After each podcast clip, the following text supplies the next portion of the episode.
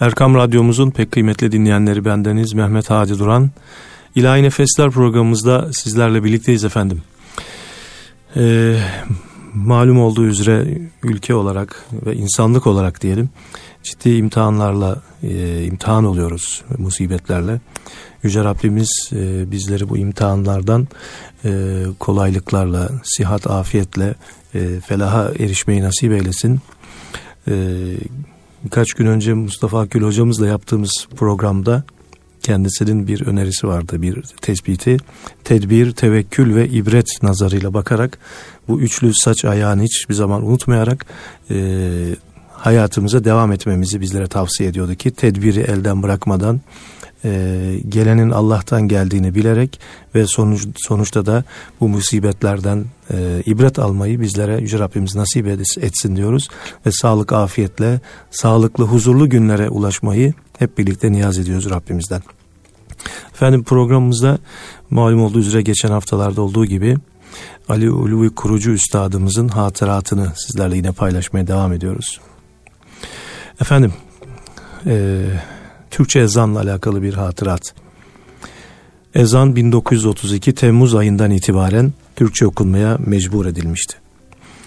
Minareden ezanı ve caminin içinde farz namazı başlamadan önce okunan kametin aslını okuyanlar karakollarda derece derece hakaret ve işkence gördükten sonra tevkif olunuyor ve muhakeme olunup hapsediliyordu.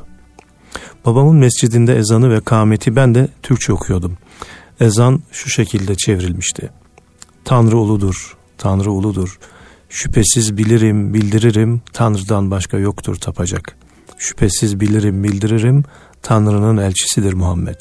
Haydin namaza, haydin namaza, haydin felaha, haydin felaha, Tanrı uludur, Tanrı uludur, Tanrı'dan başka yoktur tapacak. Kametteki kad kameti salah yerine namaz başladı deniyordu sabah namazındaki es-salatu hayru minen nevm yerine de namaz uykudan hayırlıdır denilmekteydi. Konyalı düşman işgaline uğramadığı için milli mücadeleyi de bilmez, ruhunu anlamaz ve bu sırada olan biteni gereği gibi değerlendiremezdi. Medine-i Münevvere'de cihan harbinde bulunmuş, milli mücadeleye katılmış, çete savaşları yapmış, Adana, Antep, Maraş ve Urfa taraflarında Fransızlarla mücadele etmiş Balkan Bey adında bir subay vardı.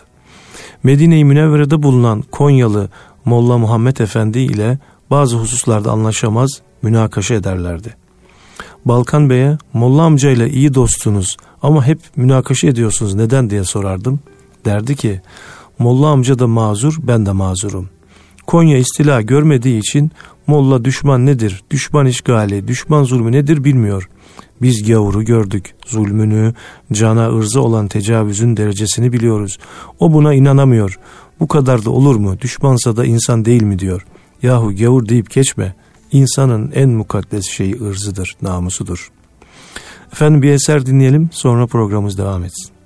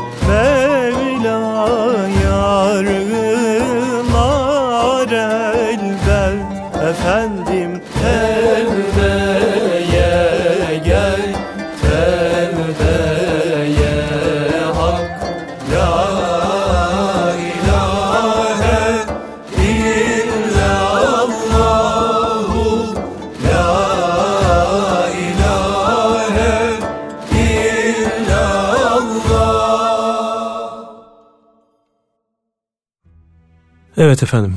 Amcam Fatih Sultan Mehmet'in kumandanlarından Piri Mehmet Paşa'nın yaptırdığı ve onun ismini taşıyan caminin imam ve hatibiydi. Babam kendisine jandarma baskısı yüzünden Göçü köyünden çocuklara Kur'an okutamaz hale geldiğini yazınca amcam camine yakın Tekke mahallesindeki mescidin imamlığı için babamı çağırmıştı. İmamı vefat etmiş olan mescit cuma kılınmayan küçük bir mabetti. Vakıf dükkanlarının gelirinden imamına ayda 15 lira maaş veriyorlardı.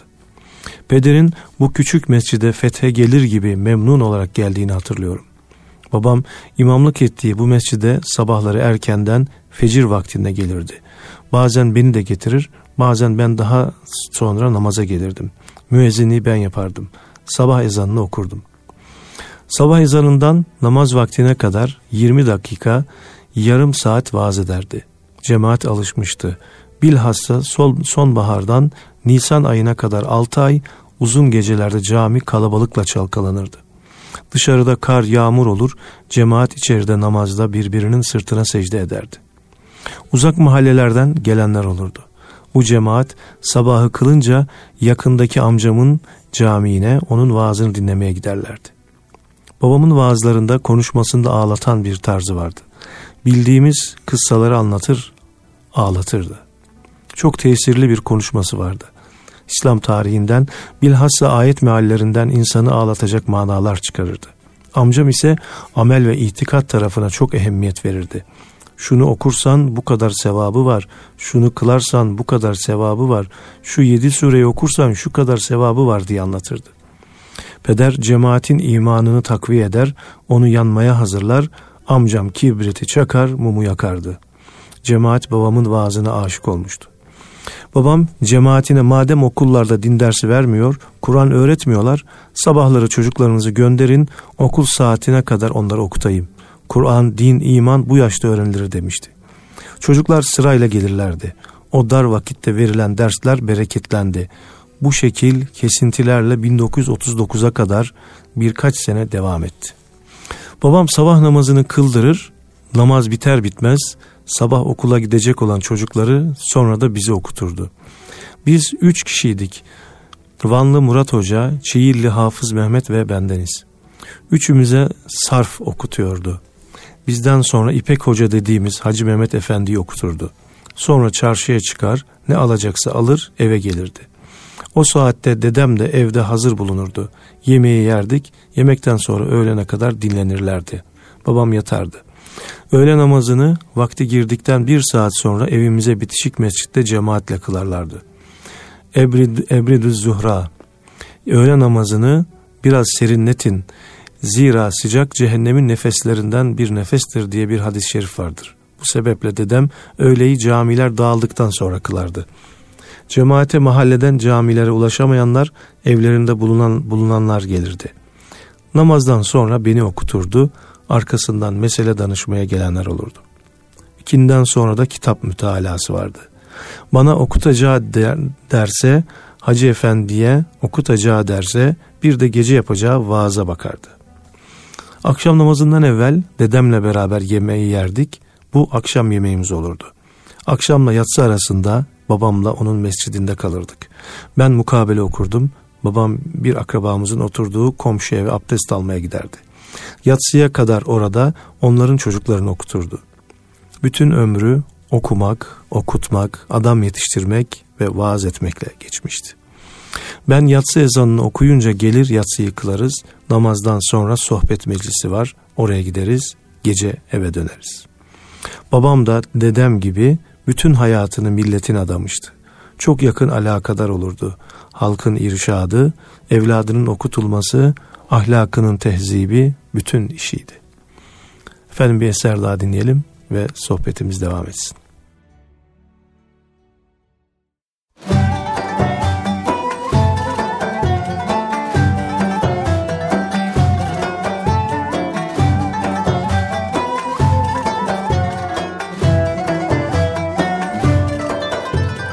Gaflet uykusunda Yatar uyanmaz hay hay Gaflet uykusunda. Yatar uyanmaz. Can gözü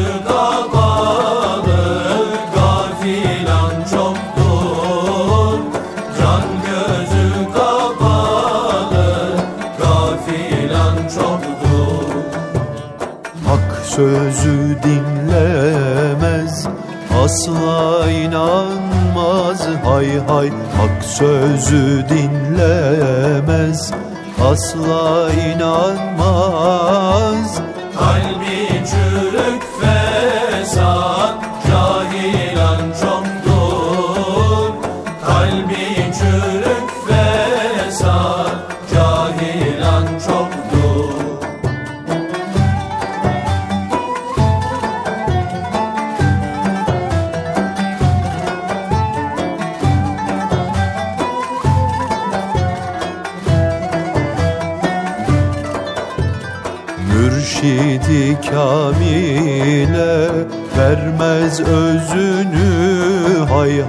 mürşidi kamile vermez özünü. Gaflet uykusundan açmaz gözünü. Gaflet uykusundan açmaz gözünü. Taştan katı beter söyler sözünü Hay hay taştan katı beter. Söyler sözünü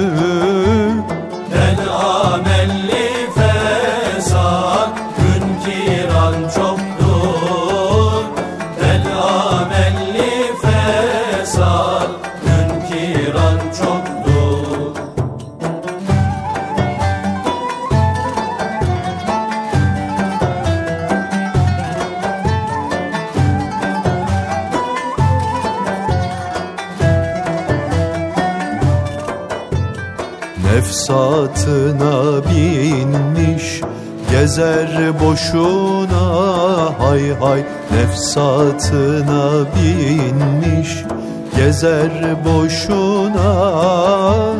Haksız olanların hakta işine Haksız olanların hakta işine.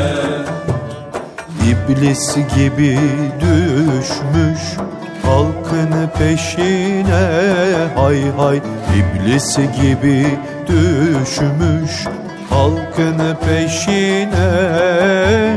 Şeytan dolabına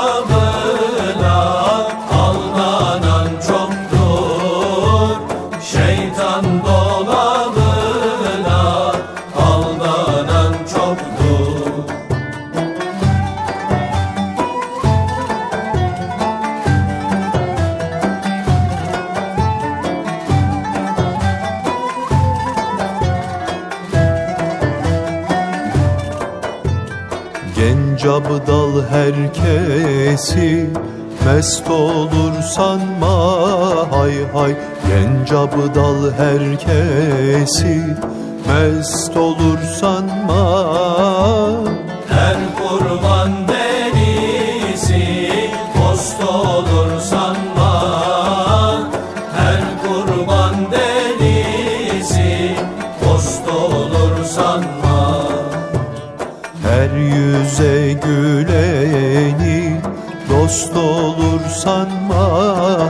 hay hay Her yüze güleni Dost olur sanma İçi kafir dışı Müslüman çoktur.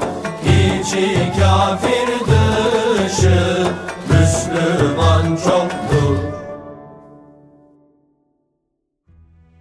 Bir gün babamla beraber amcamın vazifeli bulunduğu Piri Paşa Camii'ne gitmiştik. Amcam talebesi bulunan üç kişiye ders okutuyordu. Talebeleri kendi oğlu Mehmet ağabey, Katip Mehmet Efendi ve sonraları Konya'da meşhur olan Hoca Cemil Efendi'ydi. Biz de oturup dersi dinledik. Ders sona erince amcam, dünkü dersin bir hülasasını yapalım. Cemil Efendi sen anlat dedi. Nahiv'den Molla Camii isimli kitabı okuyorlardı. Cemil Efendi durakladı. Toparlayamadı. Amcam sinirlendi, celallendi ve şu şekilde konuştu. Efendiler, Siz beni kendiniz gibi boş, aylak bir insan mı zannediyorsunuz? Ben Allah'ın izniyle vakitlerimi değerlendirmeye çalışıyorum. Ömür geçiyor. Ben size ömrümü, ruhumu veriyorum. Ben okutacağım derse bakıp geliyorum da siz çalışıp gelmiyorsunuz. Okuyacaksanız çalışın okuyalım. Yoksa herkes kendi işine baksın. Cemil Efendi'nin gözünden yaşlar damlamaya başladı. Cemil Efendi o zaman 35 yaşlarında sakallı bir mollaydı. Koskoca insanın gözlerinden yaşlar akıyordu. Bunun üzerine peder o çok hürmet ettiği babası kadar saydığı abisine bir parladı çıkıştı. Abi Cemil Efendi kimdir ne haldedir sen biliyor musun? Gece niçin derse bakmadan geldin diyorsun. Acaba lambasında yakacak gazı var mı Cemil Efendi'nin? Üç tane yavrusu var, hanımı var. Ayrıca iki tane de hafızlığa çalışan kardeşi var. Onların yükü de Cemil Efendi'nin üzerinde. Benden iyi bilirsiniz ki Konya vakasında asılanların içinde babası da vardı. Bu kadar insan Cemil Efendi'nin üzerindedir. Cemil Efendi'nin deli olup da dağlara çıkmadığına ben şaşıyorum. Ne imanlı, gayretli insanmış şu Cemil Efendi ki dağlara çıkmadı. Delirip tımarhanelere düşmedi diyorum. Bunların üzerine Cemil Efendi'yi bir de sen mi azarlıyorsun? İnsaf yahu dedi. O kadar sinirlenip heyecanlanmış olan amcam babamın bu sözleri üzerine ya öyle mi? Ben bunları hatırlayamadım, düşünemedim diyerek Cemil Efendi'nin gönlünü almıştı. Efendim bir eser daha dinliyoruz.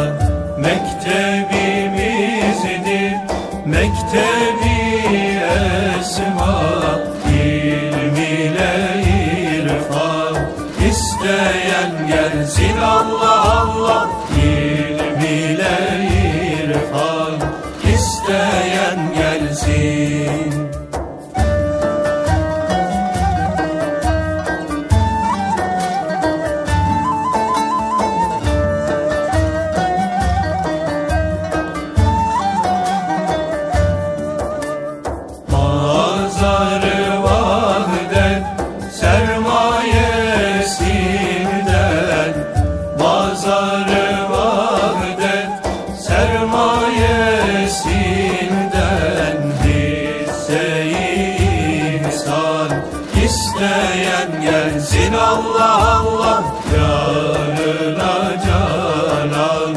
İsteyen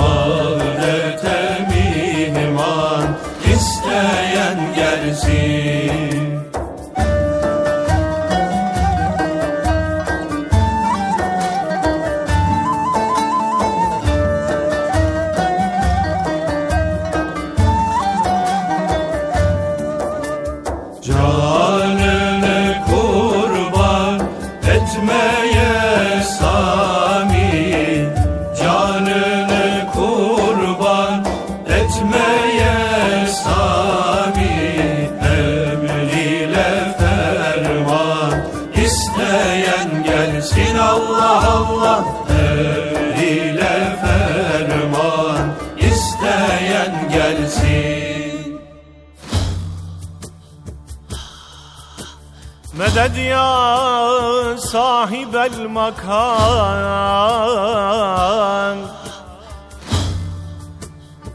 Ey cümle halkın maksudu Al gönlümü senden yana. Ey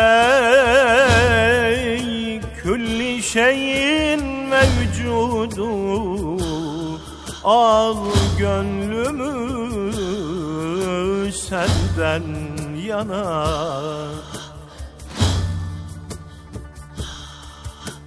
Budur yüreğim yarası Gitmedi yüzüm karası. Bir çarelerin çaresi Al gönlümü senden yanar Nefselinden avareyim Hırs elinden bir çareyim. Gayrı kime yalvarayım Al gönlümü Al gönlümü senden yana.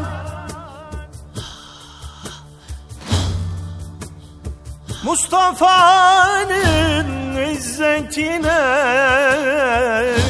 Mürteza'nın himmetine.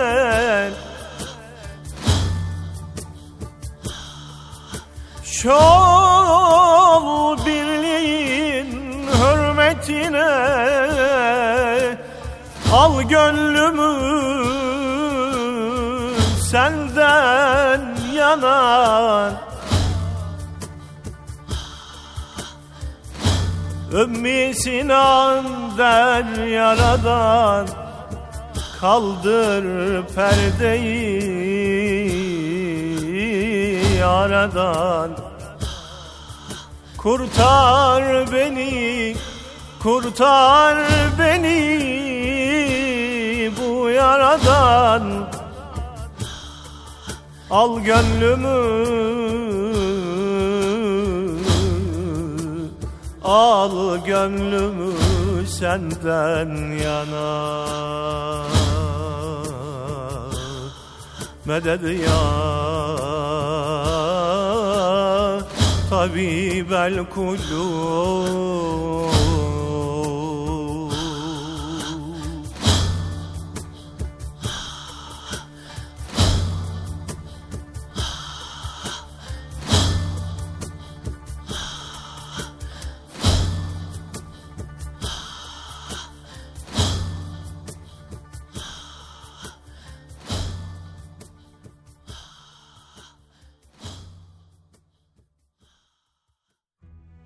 Cemil Efendi Hoca sonraki yıllarda hacca geldiğinde derdi ki bugün babanın kabrine gittim çok ağladım. Niçin Cemil Efendi diye sorardım şu cevabı verdi. Benim bu meslekte kalmama, ilim yolunda devam etmeme babanız sebep olmuştur. Yoksa o gün öyle azarlandıktan sonra ben artık hocamın karşısına bir daha gelemezdim. Siz beni kendiniz gibi aylak mı sanıyorsunuz? Okuyacaksanız okuyun yoksa bu iş burada kalsın demesiyle ben artık önünde oturamazdım. Babanızın o sözleri beni hem kurtardı hem de ondan sonra amcanızın beni himayesi altına almasına sebep oldu. O günlerde hakikaten büyük bir ihtiyaç içindeydim. Babanızın söylediği gibi derse bakmak için lamba yakmak lazımdı ama gaz yağı alacak param yoktu. Tenha yerlerden gazete kağıdı karton toplardım. Konya vakası sırasında babamı hükümet aleyhtarı diye astıkları gibi evimizi de yakmışlardı. O zaman Ilgın kazasında oturuyorduk. Hadiseden sonra Konya'ya göçmek zorunda kalmıştık. Hafız idim. Annem merhum, oğlum babayın mesleğinde kal, çalış alim ol dedi. Fakat burada tanıyanımız yoktu.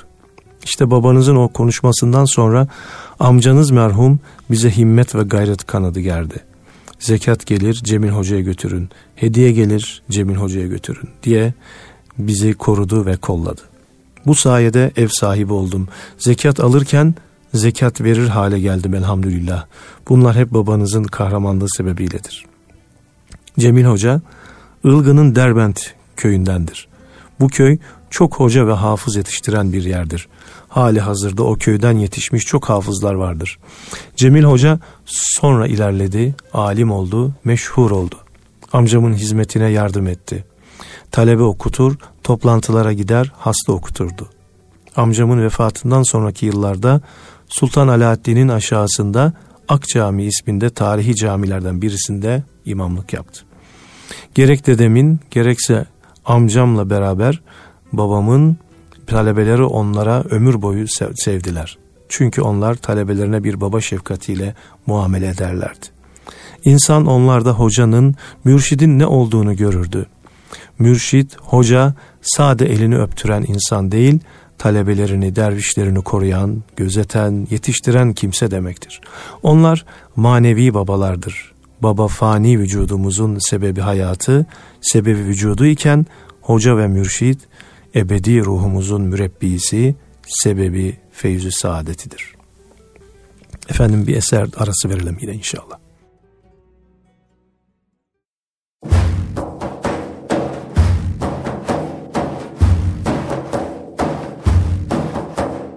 Meded ya Gavsül Azam Meded ya Gavsül Azam Bir sultan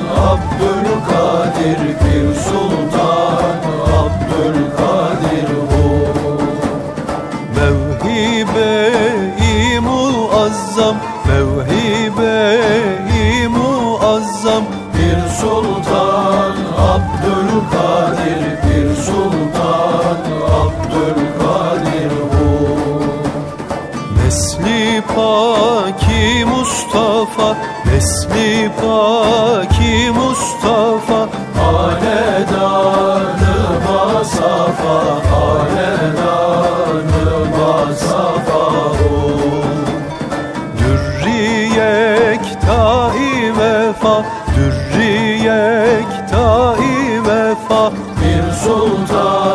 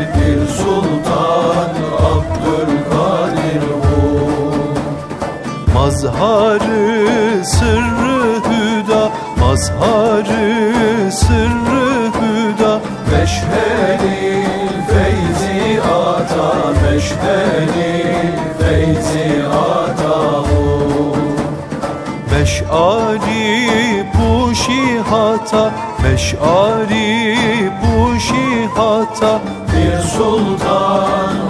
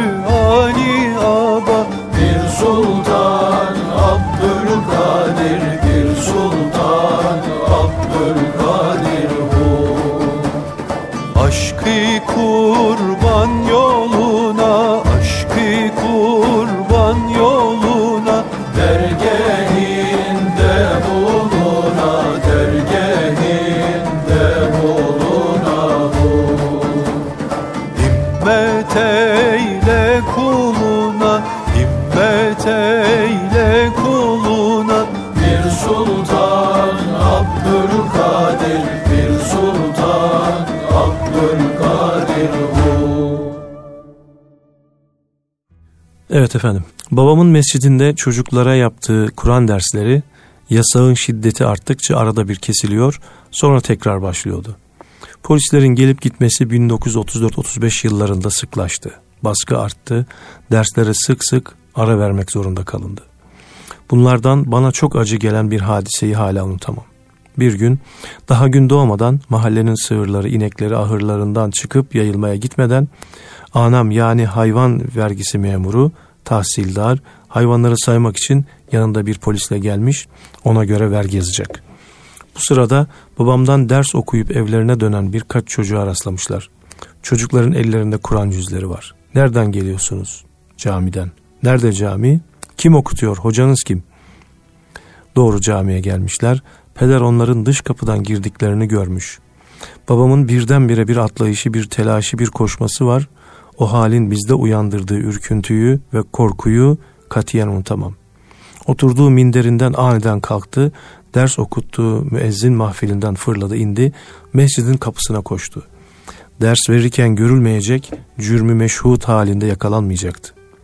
Tahsildarlarla polis ayakkabılarıyla camiye girdiler. Tahsildar, demek şehrin merkezinde Arap harfleri okutuluyor. İrticai hareket öyle mi? Polis efendi zaptını tut. Merhum babamın o gün o zalime bir yalvarması var. O günden kalan yara hala içimde kanar. Lütfen buyurun beyefendi, lütfen buyurun diyor. Adamı insafa getirmeye çalışıyordu.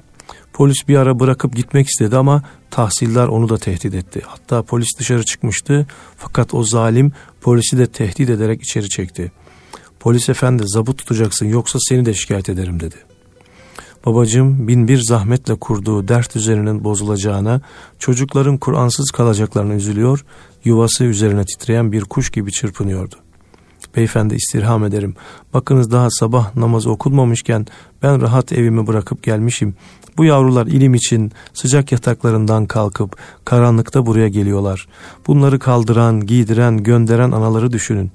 Onların Kur'an'a olan aşklarını düşünün. Beyefendi ben de evimde onun oturur rahat ederim. Daha evimde bir kahvaltı etmiş adam değilim. Sadece ismini duyarım kahvaltı nedir bilmem dedi. Fakat ne dese boşunaydı. Çünkü adam tam dinsizdi ve din düşmanıydı. Babamın aleyhine zabıt tutturdu, şikayette bulundu. Bu tahsiller aynı zamanda Konyalıydı. Kendisini de tanıyorduk. Kayınpederi dindar, sakallı, yaşlı bir zattı. Onu da aracı yaptık ama o zalime fayda etmedi. Belki bu hareketiyle ne kadar devrimci olduğunu göstererek zamanın din aleyhtarı e, amirlerinden bir aferin belki de bir makam elde etmek istiyordu. Böyle mütecaviz saldırgan dinsizler bin yıldır Müslüman olan, İslam'ın müdafiği, alemdar olan bu mübarek milletin içinde nasıl çıkabildi diye bazen düşünürüm. Bu muhakkak çok geniş ve derin tahliller isteyen bir meseledir. Ancak şu kadarını söyleyebiliriz ki birkaç yüzyıldır akıllı, şuurlu ve sünnete uygun hurafelerden uzak gerçek bir din tahsilinin ihmal olunması bu gibi bozuk zümrelerin ortaya çıkmasını kolaylaştırmıştır. Babamın günlük hayatı da dedeminki gibiydi. Amcam da aynı şekilde yaşar hizmet ederdi. Babam sabah namazdan önce, amcam namazdan sonra vaaz ederlerdi. İşrak vakti girince işrak namazını iki veya dört rekat olarak kılarlardı. Efendim bir eser daha dinleyelim ve programımızın sonuna geldiğimiz şu dakikalarda ufak bir e, anekdotla e, programımıza da veda edelim inşallah.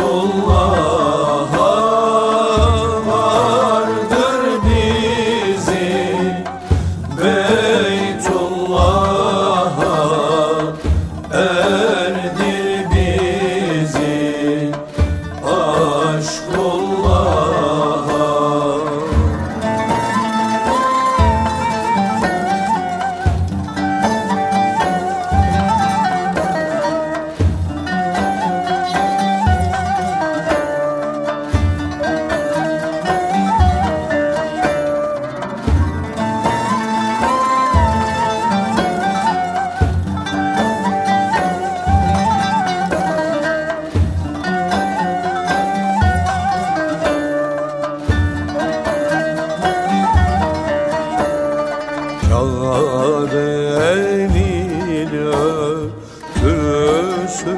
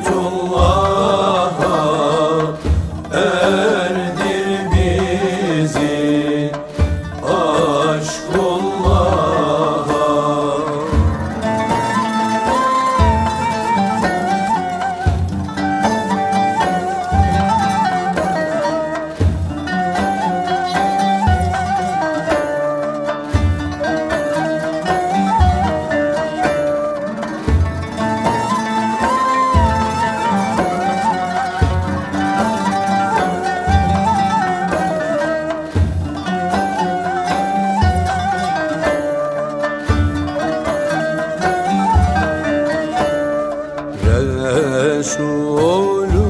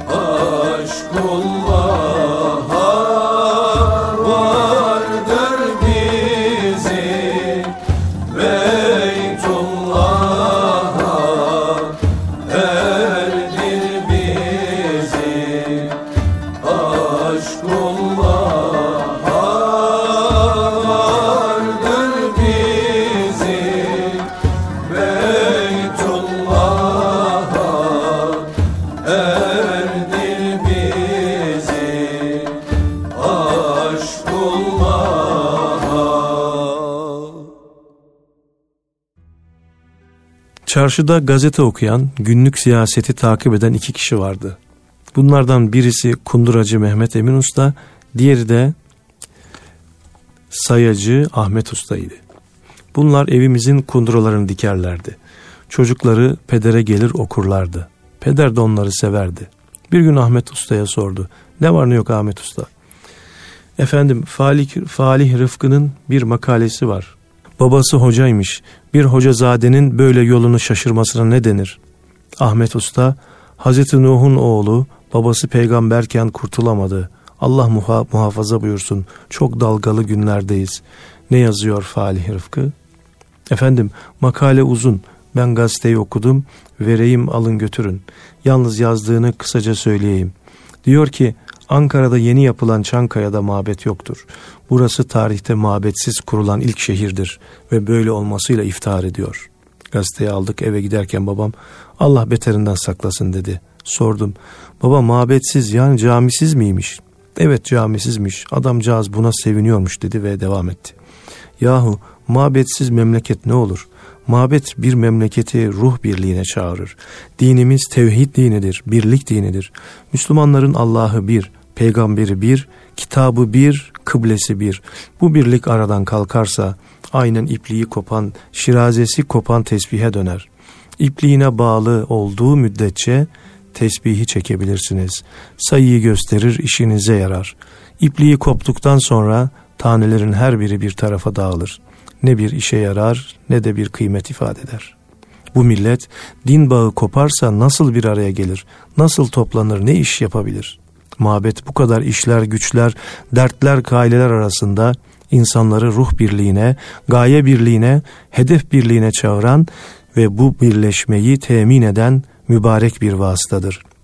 Mabedini kaybeden millet ruhunu kaybeder ve her şeyini kaybeder Allah muhafaza. Evet değerli dinleyenlerimiz şu son günlerde yaşadığımız olaylar neticesinde de mabetlerimizin önemini biz de çok iyi anladık kavradık inşallah. İnşallah bu musibetler bittikten sonra camilerimizi doldururuz, sabah namazlarımızı doldururuz hep birlikte inşallah diyoruz. Efendim programımızın sonuna geldiğimiz şu dakikalarda e, malum olduğu üzere yatsı ezanlarıyla birlikte e, minarelerimizden e, bir dua e, okuyor hocalarımız. Biz de eğer uygun görürseniz şimdi o duayla e, programımıza veda ediyoruz. Bismillahirrahmanirrahim. Elhamdülillahi Rabbil alemin. Ve salatu ve selamu ala Resulina Muhammedin ve ala alihi ve sahbihi ecma'in. Estağfirullah, estağfirullah, estağfirullah el azim, el kerim, ellezi la ilahe illahu, el hayyel kayyum ve etûb ileyh. Ey bu okuduğumuz ezanların sahibi Yüce Rabbimiz, sana sığındık, kapına geldik. Ellerimizi semaya, dillerimizi duaya, gönüllerimizi şefkat ve merhametine açtık. Peygamberlerin, mazlumların ve muhtaçların dualarına icabet ettiğin gibi şu anda yaptığımız dualarımızı kabul eyle Allah'ım. Bizleri umduklarımıza nail, korktuklarımızdan emin eyle Allah'ım. Bütün dünyayı kuşatan salgın hastalık karşısında bizlere inayetini lütfeyle Allah'ım. Gazabından rızana, azabından affına sığınıyoruz. Bizleri muhafaza eyle Allah'ım. Şu anda huzurunda ellerini açarak amin diyen kardeşlerimizi iki cihanda aziz eyle Allah'ım. Her daim mağdurların, mazlumların, gariplerin yanında yer almış, çaresizlere kucak açmış Necip milletimizden rahmetini esirgeme Allah'ım. İlahi ya Rabbi, hastalarımıza şifa, dertlilerimize deva, borçlularımıza kolaylıklar nasip eyle Allah'ım. Ya Rabbi, devletimizi, milletimizi, İslam beldelerini ve bütün insanlığı her türlü afetlerden, musibetlerden, kötülüklerden, salgın hastalıklardan muhafaza ile Allah. İlahi ya Rabbi zor günlerden geçiyoruz. Birliğimizi, dirliğimizi, kardeşliğimizi daim eyle Allah'ım. Ya Rab bu zor zamanlarda büyük bir özveri ile gece gündüz demeden çalışan, başta sağlık görevlilerimiz olmak üzere tüm çalışanlarımıza yardım eyle Allah'ım. Bizlere taşıyamayacağımız ağır yükler yükleme Allah'ım. Ya Rabbi dünya imtihanımızı kolaylaştır. Musibetler karşısında bilincimizi ve direncimizi arttır. Bizlere sabır ve metanet ver Allah'ım. İlahi Ya Rabbi dünyada ve ahirette mahşer gününde mahcup ve mahzun olmaktan cümlemizi muhafaza eyle Allah'ım. Evet değerli dinleyenlerimiz bu duayla programımıza son veriyoruz. Allah'a emanet olun efendim. Sağlıklı, afiyetli günler diliyorum.